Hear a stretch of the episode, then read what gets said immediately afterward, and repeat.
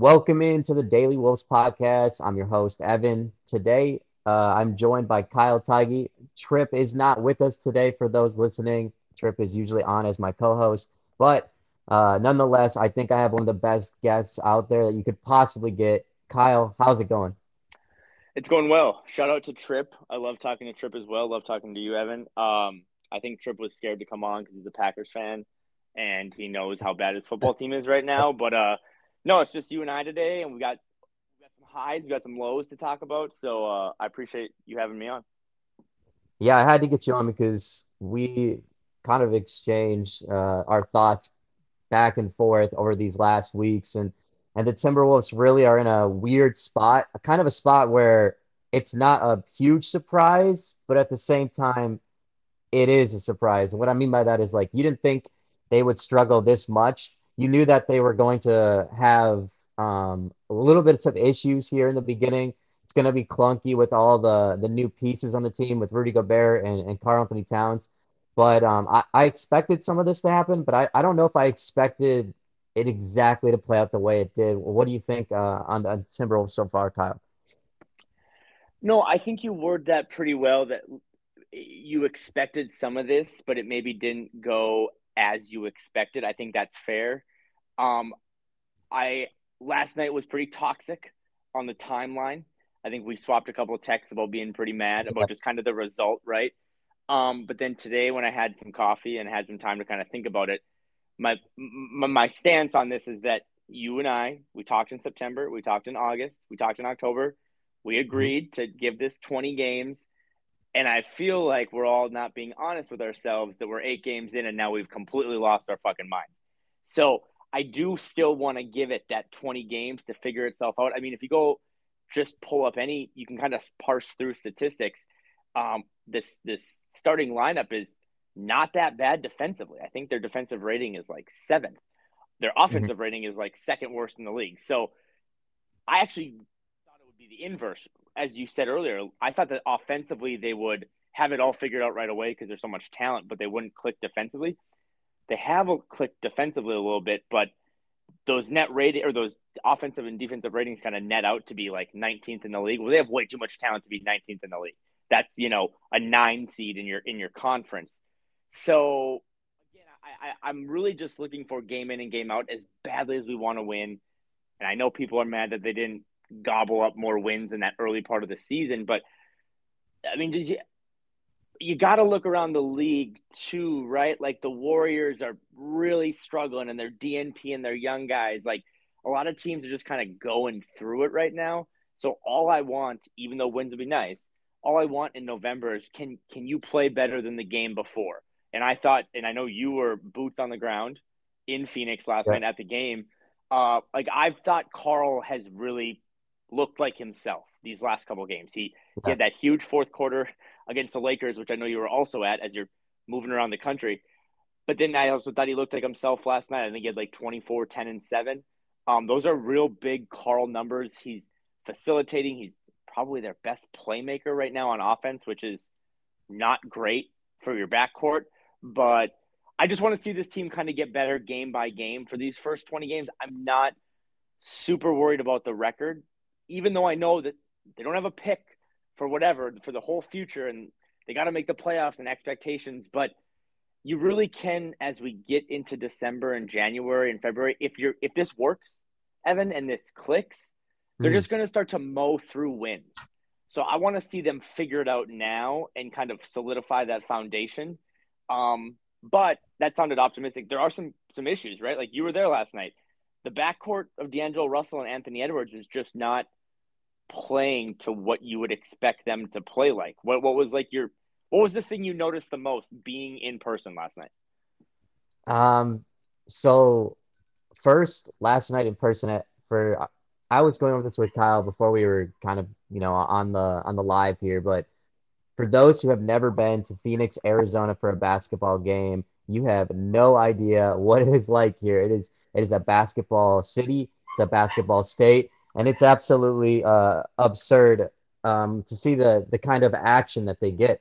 And so I go into it, full arena. I'm talking every seat full, Kyle. Everything in the arena sold out. It's a regular season game. you know, it's against the Timberwolves. And it's crazy because, you know, sorry, 1 sec. My dog is.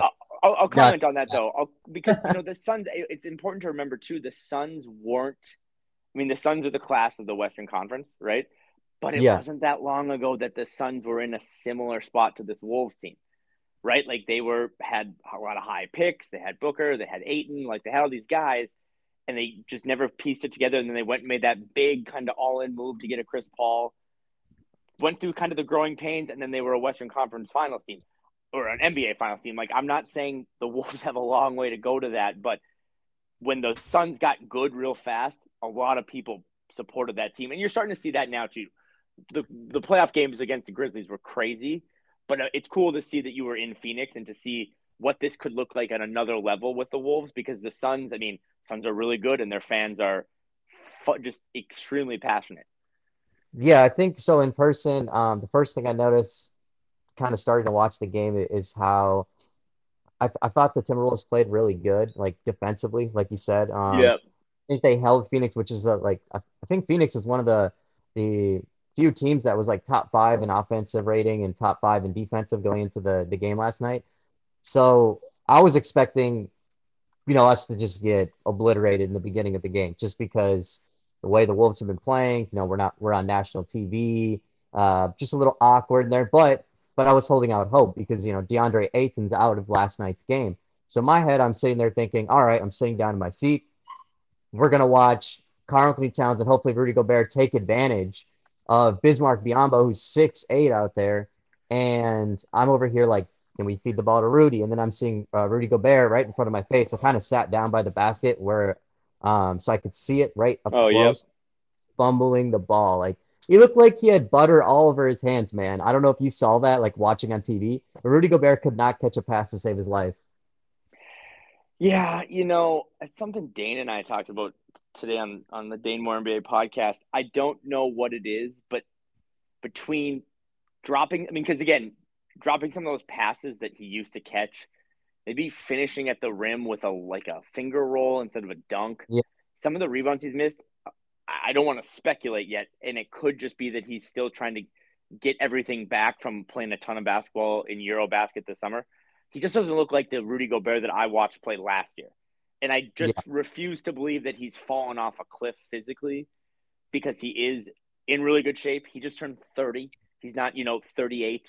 But I think you're right. Like he dropped a couple passes last night that were great feeds from D'Angelo Russell, which if those connect, maybe this whole thing is a lot different, and we're talking about a win, and D'Lo's stats look a little better. So I don't know what it is with that, but he definitely just had, you know, we thought when we went from Vando, who we love, to Gobert that we were at least going to get better hands, right? Because Vando's hands were always a little sketchy. That wasn't the case last night. So I think that's a good observation. What else did you see? Literally being behind the basket. So behind the basket, I also noticed this. Now, this is early in the game. So this is more like first half kind of. I'm sitting there watching. I felt like Karl was pretty flustered in the early game, getting certain calls. I remember one play in particular where he was under the hoop and he got a rebound, and he just kind of started doing this thing where he just flares around, gets super, you know, animated, and then puts it up and doesn't get the call. And I remember that play specifically because I'm just like, oh no, here we go. Karl's gonna snowball from here because he's super flustered in the game. Things aren't going good for the Wolves. Rudy's been complaining. You know, I see him complaining to the refs up close because Rudy's not getting calls. He's looking at the refs, and I'm just thinking, like, okay, the refs aren't going to give the Wolves a call tonight, but the Wolves need to figure out how to take this and turn it into something positive, because in the playoffs, they're not going to get calls, right? We know how it is in the playoff basketball. Right. It's going to be difficult. And this is a good matchup. It's against the Phoenix Suns, and they're 5-1 going into the game last night, so you knew this is going to be a good matchup. And so how do you bounce back? And I was looking for, like, who's going to be that guy in person that I saw, like, grab the team and be like, all right, guys, calm down. This is what we got to do, and be the leader. And honestly, I was looking for it when they went into the huddles or the timeouts. Dude, I didn't see it at all last night in person. I was watching for it, and I just don't see that guy on their team yet that can get everyone together, kind of like Patrick Beverley, you know, might have done before. But that goes – that's a very astute observation. I think everyone would agree with that. But it also kind of does go back to what forming chemistry isn't just being friends, right? Or learning how Evan wants me to set a pick for him. There is some of that, like some of that chemistry stuff ties into, like, for better or worse, like the alpha, right? Like, who is now that Pat's not on this team? I think Vando was maybe a little more outspoken in terms of being kind of a quiet leader than many people think. But they have to find it. They have to figure it out. And Ant can't be a leader at 19, and he can't really be a leader at 20. Can he be a leader now in his third year? I mean, Ja Morant's third year, he sniffed MVP votes. Like, I think you can at this point. So someone in that starting five, they have all sorts of age, they have all sorts of experience, they have all sorts of playoff experience. Maybe it's Rudy, but someone does need to be that. I mean, I know what you're talking about, Evan. It's like that basic, on a weird foul call, someone just huddles up all the guys at the free throw line before they shoot the free throws. Like, hey, let's reset. Like, let's get our heads together. And they don't have that right now, but that's not an excuse, because someone has to step into that mold. Like, if Karl-Anthony Towns wants to say all the right things and do all the right things and, you know, challenge people on their diets, like, you also then have to be the guy that on the court is trying to lead on the court, not just off the court. Do you get the kind of vibe? So we've talked about it, like everyone's talked about it. You know, Karl-Anthony Towns comes into the year, he battles the throat infection. So props to him for getting through that, you know, and being able to play for us. First off, I got to say that. But secondly, do you think that, because I kind of feel like Karl-Anthony Towns, you know, we've all gone to our day jobs, our 9-to-5 job, and we've all felt like shit, to be honest, right? You haven't felt good one day, and you felt bad, you go to work, right? And you show up and you don't really talk to anybody. You kind of, or you try to as least, you know, as little as possible, and you just kind of almost look a little bit mad on your face or a little bit out of it, but you're just kind of like, I just got to get through this. I'm not happy to be here. I don't want to be here. Do you get that vibe from Towns at all? Because I kind of get that vibe right now. Like, he's just kind of, I got to get through this. I'm not feeling that great, but he's just there. Like, he doesn't look like he's having fun playing basketball like he used to. And I'm not saying this can't improve, Kyle, because I think it's going to. I just think, like, right now he's not feeling good. And so he's just getting through it. Is that a weird statement? No, I think it's an awesome analogy. I was just kind of like building that in my own, and the work idea is a really good one. But maybe more so like if you and all of your friends, like, I don't know, hell, let's just do this. You and 9 of your friends go and play pickup basketball on a Saturday, and you're just hungover hard, like just beaten up.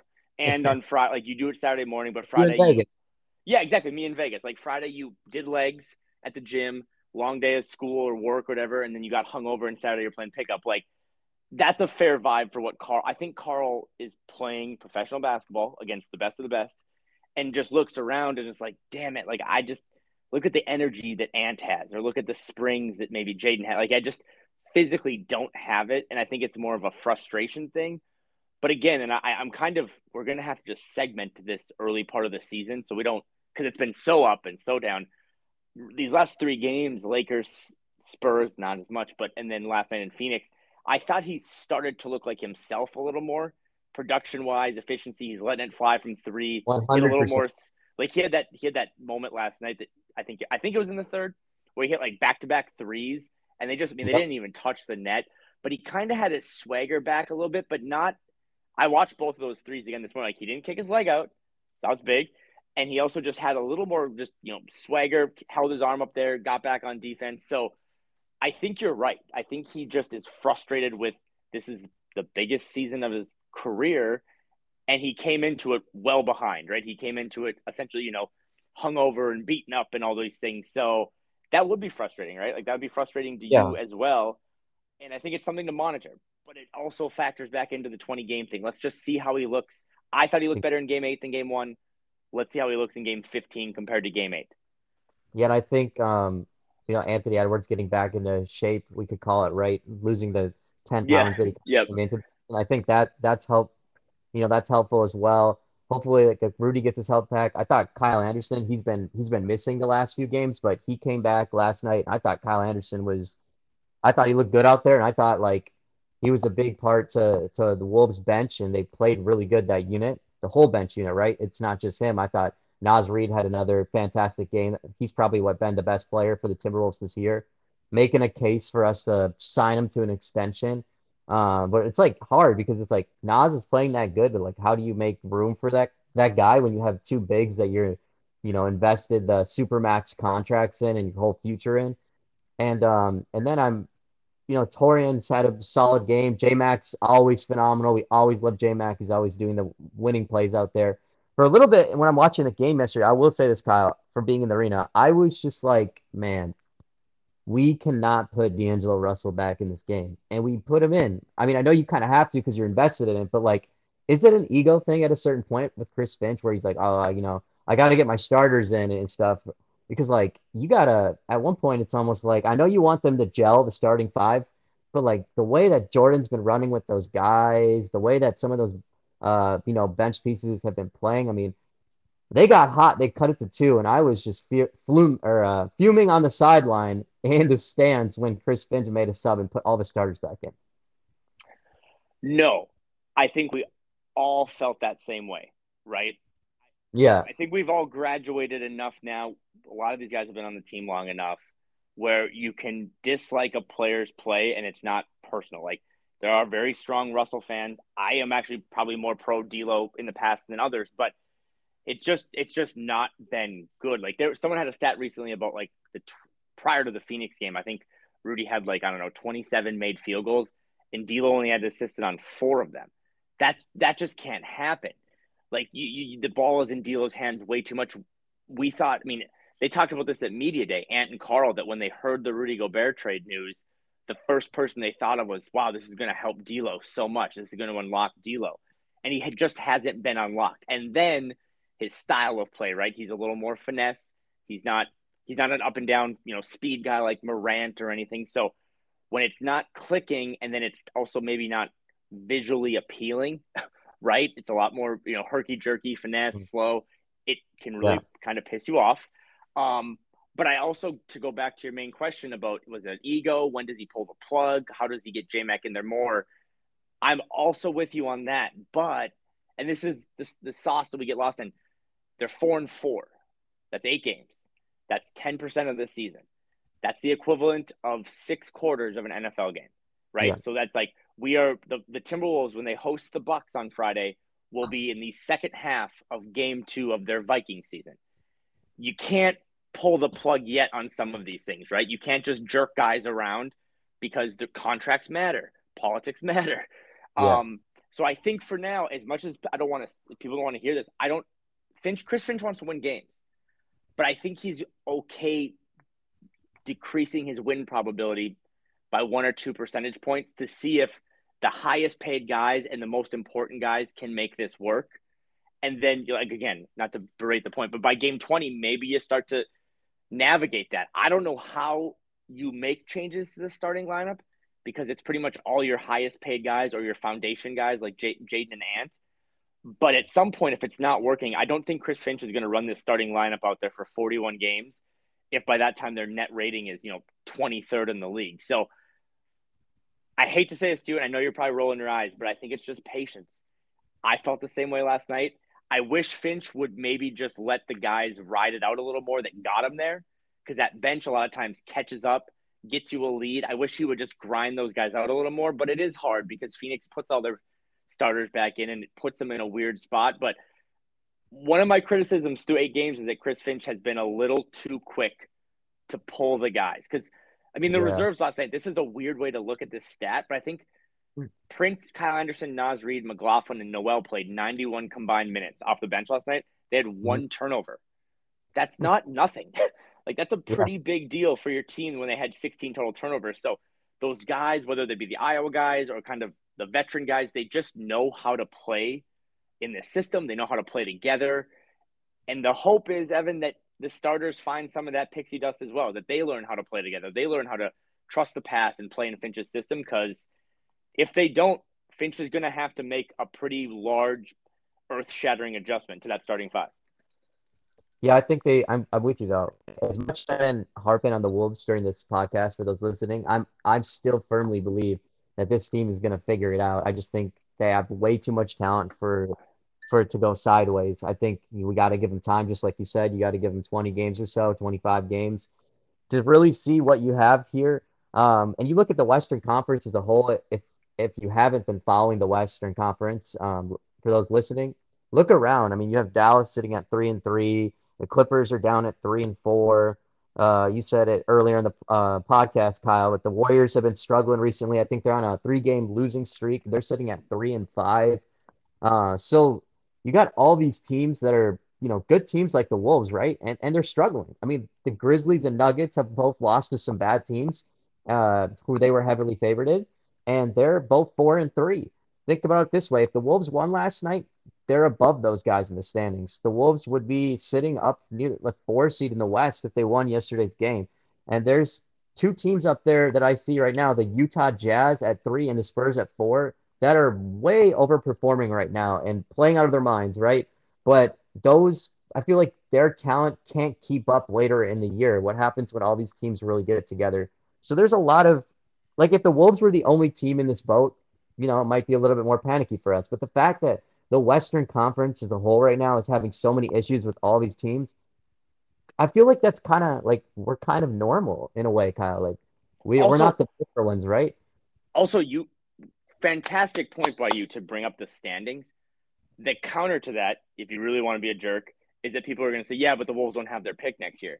Well, buddy, either do the Lakers, either do the Clippers, either do the Mavs, either do the Nuggets. Like half the Western Conference, these teams that are, some of these teams that are well below, like you said, the Clippers and the Lakers, these teams, and the Mavs are all below the Wolves in the standings. They're also facing that same fear of like, oh my God, we can't give up a top 5 pick to whoever owns our pick. So it's just there are some core issues that need to be addressed. And I can promise you that while we see the Wolves for 2 hours every other night on TV, they also spend a lot of time behind the scenes doing other stuff, right? Like looking at film, practicing, trying to isolate some of these things. So they have some core issues to figure out, but I do think they're going to figure it out. And it's not just like you and I being blind optimists, because there are some red flags, like the backcourt issue of D'Lo and Ant just not really giving this team the boost they need is an issue. But I just believe talent always wins in the end. And if it doesn't win, Tim Connelly will flip the talent for other talent that does make it work. So this isn't one of those situations where you're a bad team with bad talent and you don't have your picks. This is just a mediocre team with pretty good talent that doesn't have their picks, but they'll figure it out. So we could be having a completely different conversation 8 games from now, and the whole Western Conference. I mean, yeah, cool. The Blazers are 5-1. They don't have Dame. They might be 6-6, you know, by the time we start buying stuffing and ingredients for Thanksgiving. So patience is important here.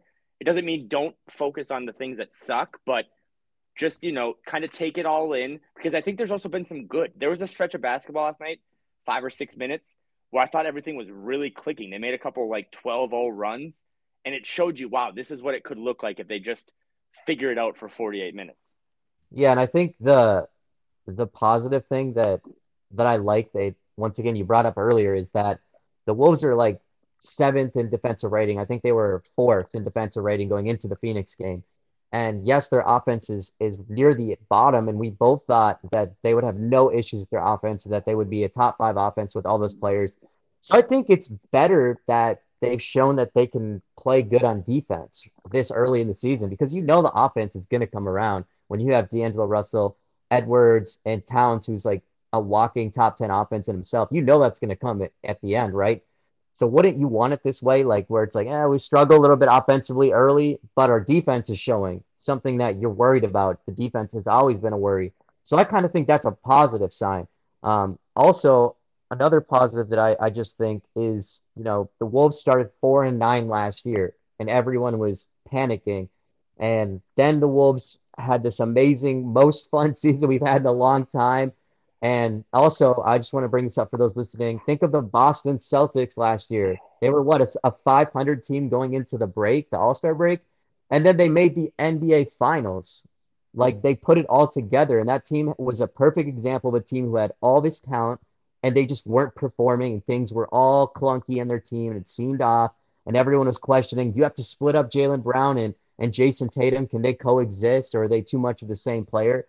What do you think of that, Kyle? Because I remember everyone panicking over the Boston Celtics.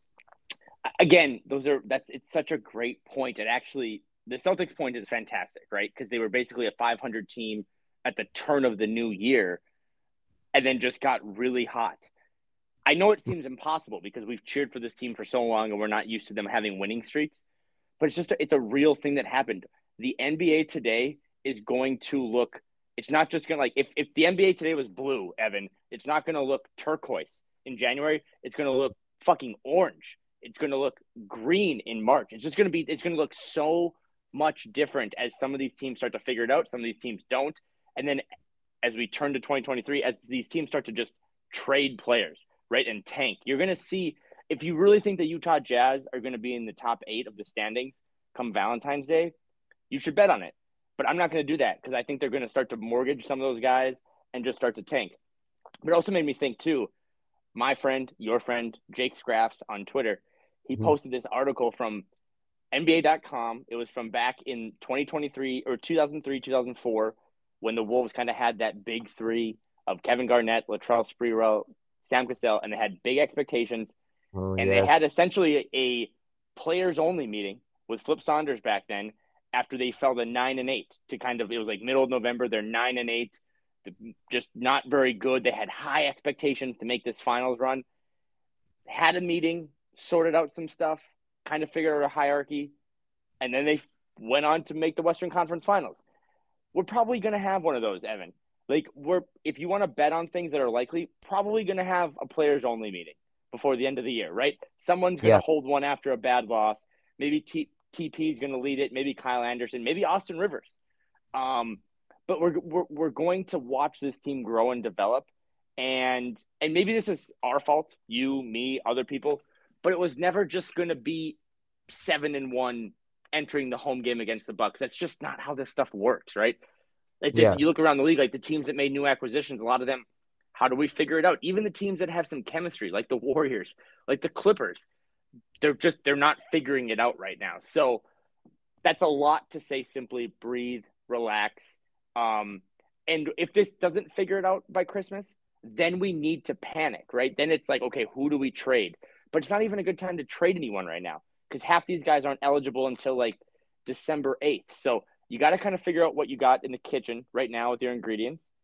And if some of those ingredients are expired or sour or don't fit into the recipe, then 6-8 weeks from now, Tim Connelly and his, makes $10 million. Then it's on him to tweak this. He's not done making moves.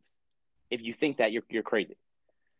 100%. I totally agree with you. And, speaking of, since we're kind of on the positive train here, who do you think, Kyle, let's just go through a couple of the people who we believe this year have played really good for the Timberwolves, who have been awesome, right? Guys who have stepped up, who put effort every game out there. And I guess we'll start with none other than your boy, Jaylen Nowell. I know you always say you're a little sad when we talk about Jaylen Nowell, but what do you think of Jaylen Nowell's play this year and how's he been? Well, that's another reason that kind of gives me hope, right, is that you and I talked about how we thought the team would be really good offensively to start and bad defensively. And it's been the inverse. Yeah. And that's actually kind of optimistic because we didn't know if they could actually defend well, and they are. I'm pretty sure that these guys, Anthony Edwards, Karl-Anthony Towns, like I'm pretty sure they'll figure it out offensively. The same goes for, we said for 3 months that this was hands down the deepest team they've ever had. And yeah, they might be 4-4, but that was proven to be right. They've got guys on that bench that would start for other teams in the league. And that's a pretty good thing to have. It starts with Jaylen Nowell, who has been fantastic. I mean, think about the Jaylen Nowell 2020 roller coaster. He had some moments in the end of last season. He DNPs pretty much, I think, 5 of the 6 playoff games against the Grizzlies. So he's nothing. Then Finch just randomly name drops him in the summer about being a core piece. And now he's playing so well that you're like, I don't even know if this team can afford it. So he's been great. He wasn't – I don't think he was as great last night off the bench. I mean, I know he had 10 points, but I think he only shot like 4 of 13. But he's been a real big key to that second unit that whether you pair him with Ant or you just play all 5 reserves, he's been awesome. But also, too, because I know he's one of your guys, Jaylen Nowell has been great. But I don't know if anyone's been better in their role or more exciting or more encouraging than Naz Reid. Like, what did you think about Naz last night, who had an awesome game in Phoenix? Dude, Naz was just crazy because I'm sitting in the arena and all these Phoenix Suns fans around me, you're seeing Naz make these plays, and everyone is like, who is this guy? Like, all these people have no idea who this player is. And it's just like, he's that player that I feel like we've watched over the years as a Timberwolves fan, where we've been in that position where we're like, who is this guy, like, burning us, you know? But Naz Reid was so fun to watch in person yesterday. He looks so much slimmer in person this year than he did the other years.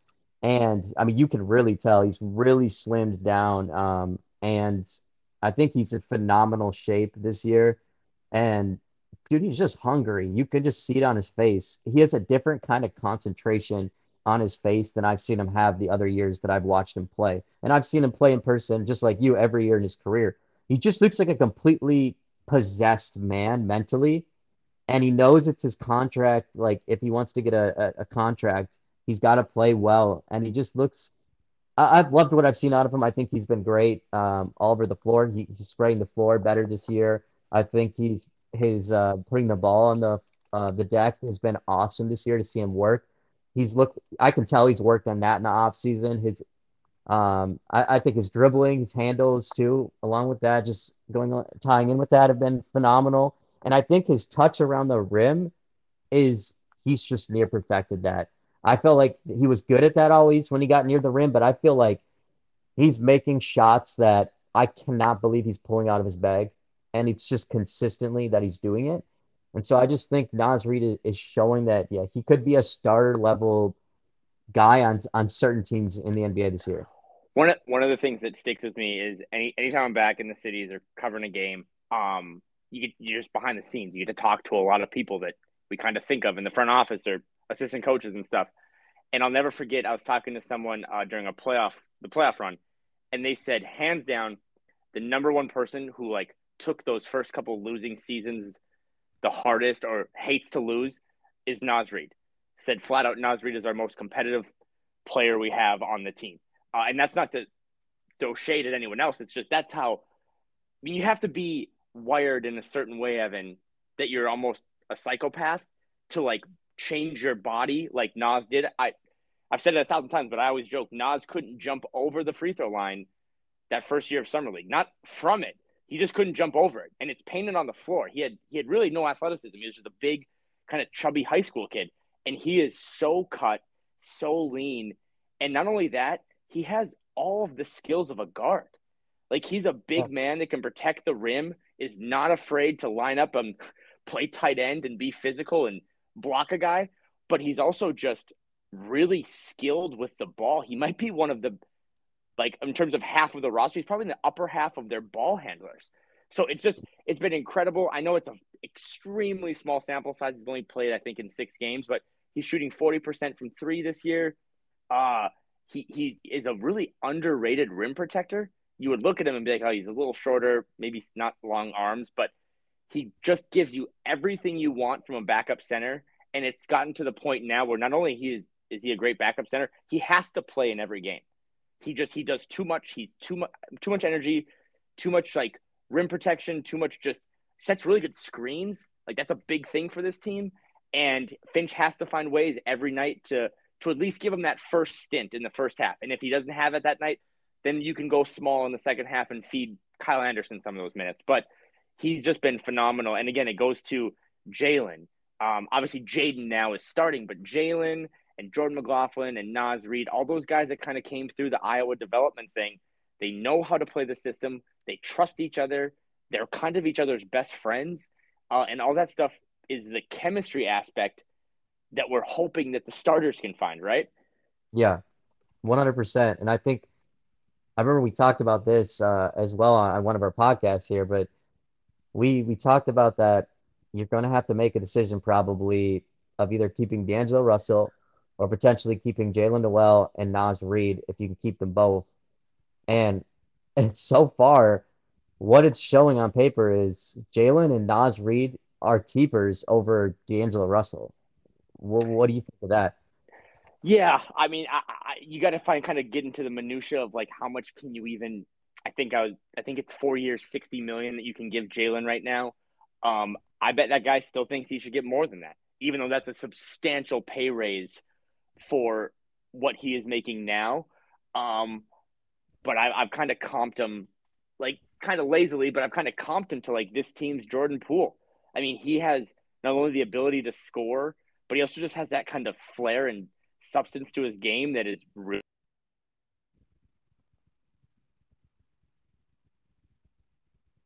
I think we are. But are we back? My alarm went off. I was trying to clock out work. Okay, it's okay. I lost you for like 2 seconds. Keep going. Thank you. I was trying to clock out for work and I had a reminder. So we're back now. No, you're right. You gotta find a way to keep those guys. But I don't. How do I say this?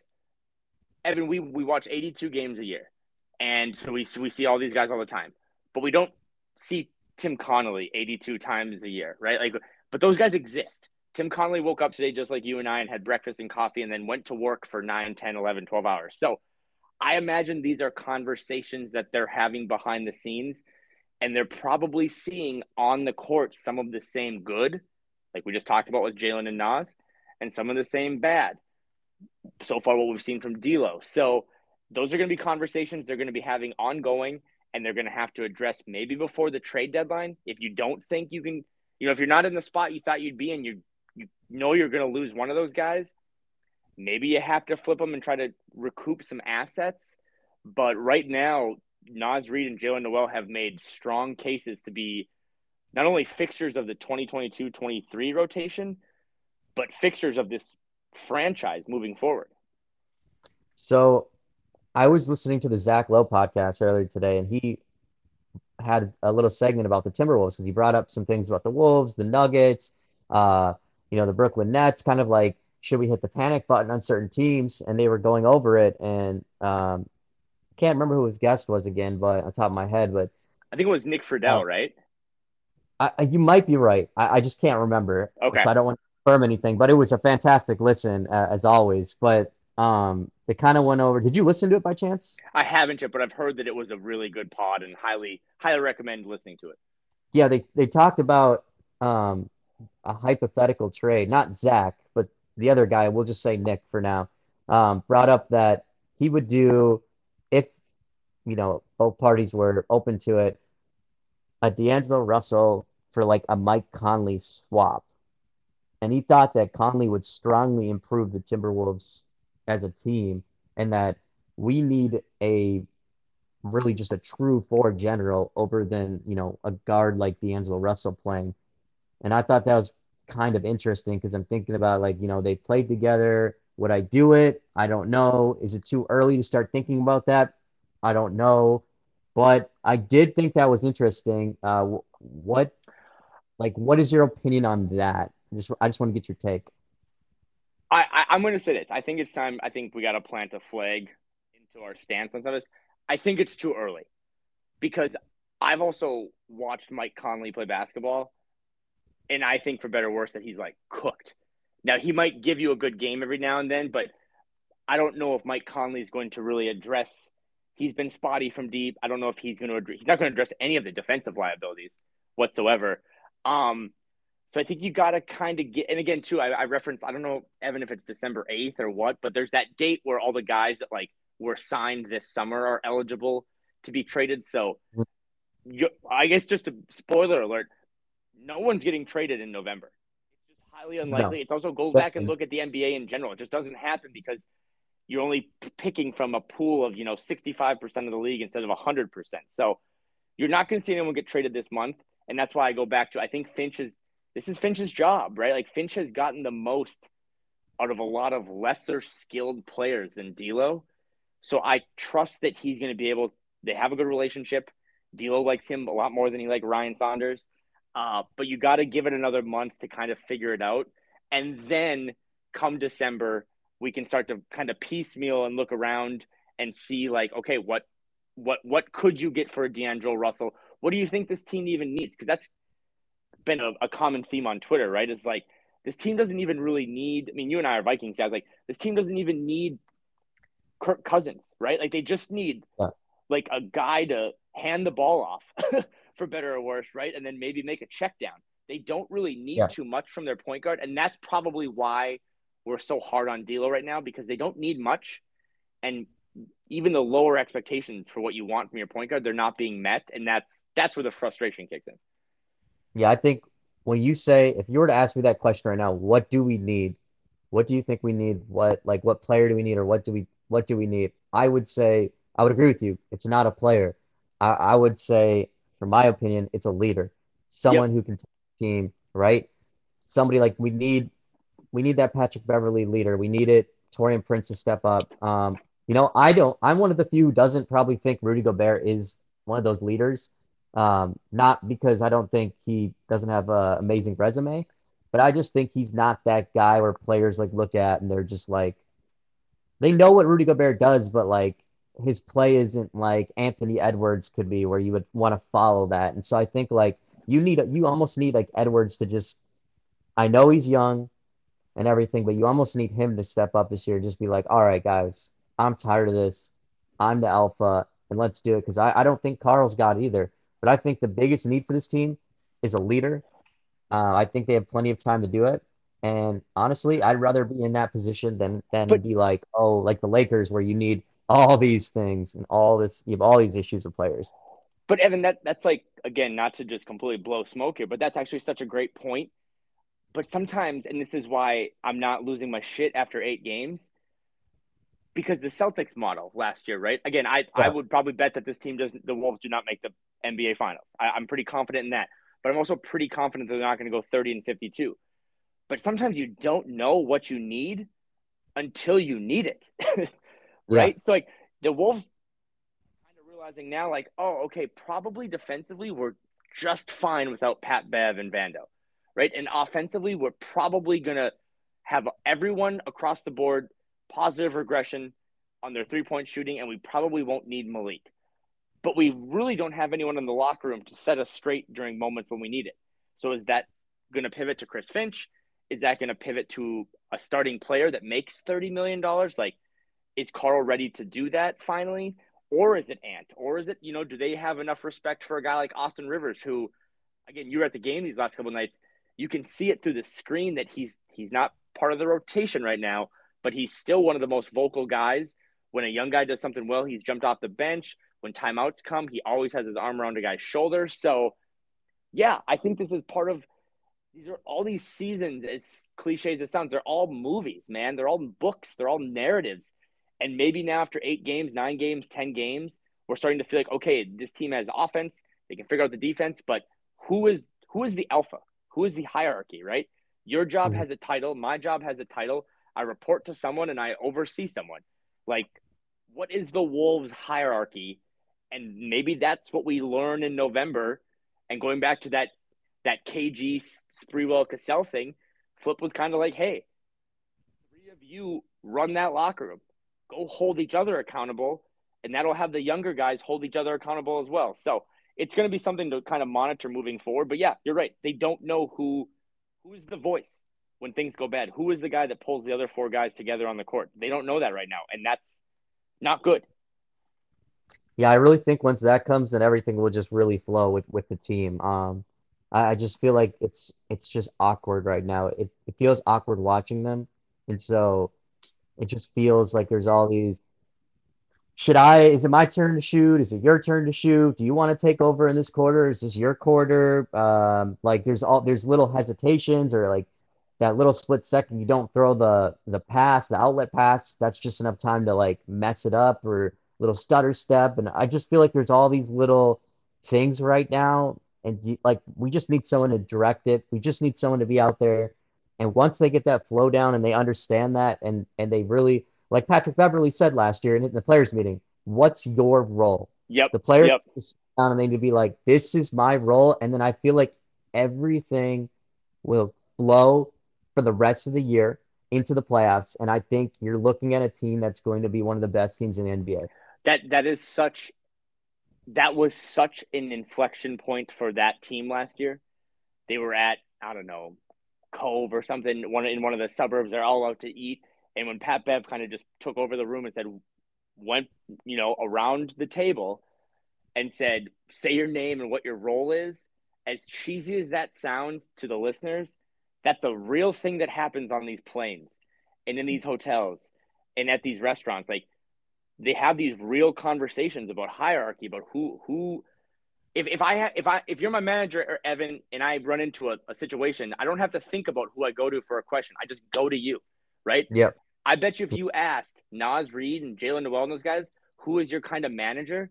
They would say it's Jordan McLaughlin, because those guys grew up in Iowa with Jordan McLaughlin kind of being their floor general. So they know that if something's not going right, get the ball to Jordan. He'll reset the offense. You know, he'll get us in our defense on the other side of the court. So that's why I think you see Naz play so freely. He's not thinking. That's why Jaylen Nowell plays so freely and confidently. He's not really thinking. But that's because they already know what to do. I don't think the starters know what to do. I don't think they know their pecking order. I think that's why offensively, especially in late game stuff, it's so sticky and so stagnated that, like you just said, it's like, do I go, does Evan take the shot? Do I dribble? Does Tripp run the offense? Like, they don't know that yet, and they got to figure that out. And until they do, man, maybe the same stuff, right? But the hope would be is that someone kind of simmers to the top and just kind of takes this thing by the horns and says, I'm running this now, kind of, for better or worse, fall in line. I think that'll be beneficial for them.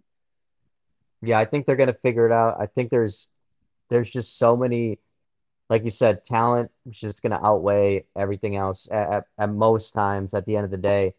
And when we talk about, like, is this the deepest team in Timberwolves history, which I believe it is, then you look at every other NBA team too as the season goes on. Like, all these teams don't necessarily have as great of depth as the Wolves. Not saying there's not teams out there that have equal depth, but I'm just saying Timberwolves probably are, you know, in the top 5, top 7 deepest teams in the NBA. So what starts happening when all these other teams start battling, you know, injuries? Like Damian Lillard's going to be out right now. Perfect example.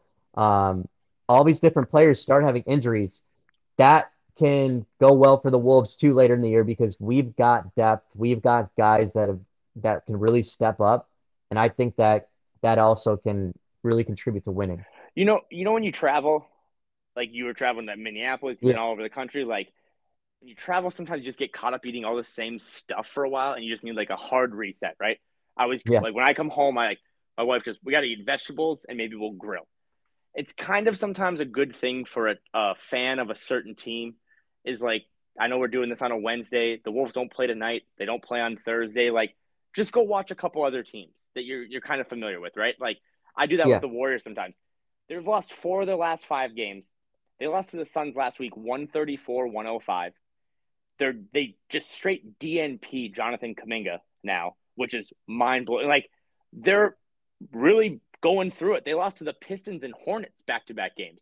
Go look at the clip. So, I know that doesn't maybe not make you feel better in the moment, but other teams are having these same conversations. And like, do we got to trade Draymond? Do we got to flip Kawhi? Like, the other teams are having the same talk we have.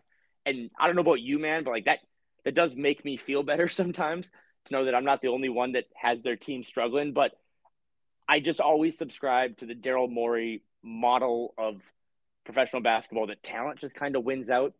They have a lot of talent in their front office. They have a lot of talent in the coaching staff. They have a lot of talent on the bench.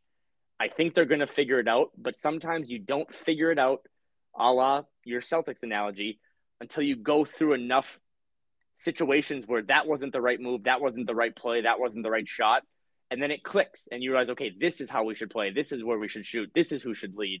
I just think we're kind of in it right now. We're just kind of in the storm, but you know, brace yourself for maybe a couple more stormy days, stormy weeks. But I really do think, not even being optimistic, just I think there's so much talent now that there will be a lot more sunny days than there will be stormy days. There's a lot of things to look forward to. Is there anything else, Kyle, that you feel like you want to bring up today on the pod before we wrap things up here? No, I'm really excited to continue to see how this bench looks. I want to see, you know, they host the Bucks on Friday in Minneapolis.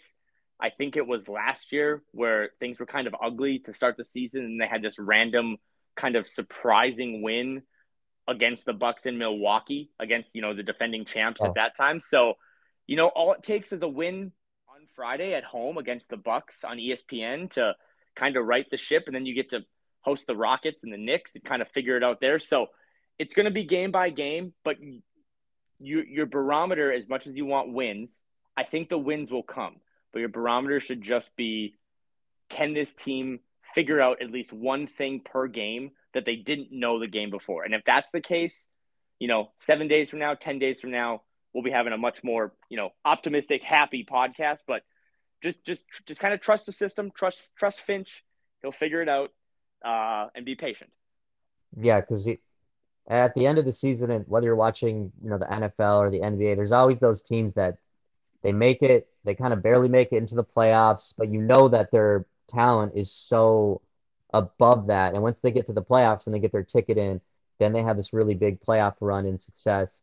I think worst case scenario, if you're a Wolves fan, that would be the scenario where it's like, all you got to do is you got to make it in the playoffs. If you make it in the playoffs, anything can be possible. And everybody knows once you're in the playoffs, all the records are set back to zero. That's how I look at it every year. Just ask the 9-7 New York Giants beating the Patriots those couple times against. It's such a good comp though, right? Because at this point, you and I aren't huge baseball guys, but like the Philadelphia Phillies are looking like they're going to win the World Series, and they backed their way in with damn near 100 losses into the playoffs. So very few teams win 60 games in general. Like almost every NBA champion has had lulls, right? I mean, even think about, you said the Celtics, look at what the Warriors did last year. They had moments where it was like, are they going to have any chance is this dynasty over?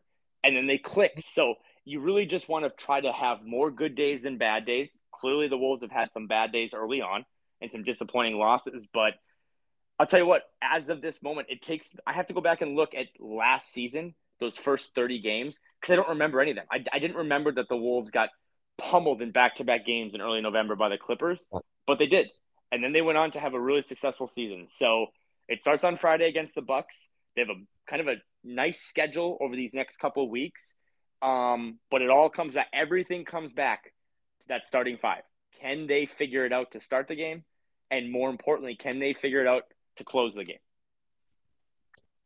I think we're in good hands. I think Minnesota's in good hands. We got the Vikings. We got the Wolves. I think things are looking up. Kyle, where can they find you and all your podcasts for those listening before we end things?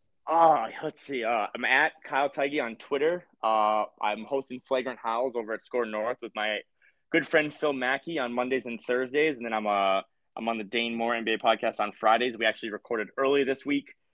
So that should be out right now. But yeah, lots to talk about. There are issues to address, but you kind of got to keep a 10,000-foot view for now, and kind of trust that some of these issues will work themselves out. So as always, I'm a big fan of this podcast. Pour one out for Trip. Hopefully we can get Trip on next time when the Vikings have like a 9-game lead on the Packers. But we'll keep talking. We'll keep trusting in this process. And I still believe that this is going to be a over 48-win team. All right, guys. Once again, I'm Evan. Thank you so much for listening to the Daily Wolves podcast. Trip, shout out to you. I know you're somewhere out there. But until next time, as always, go Wolves.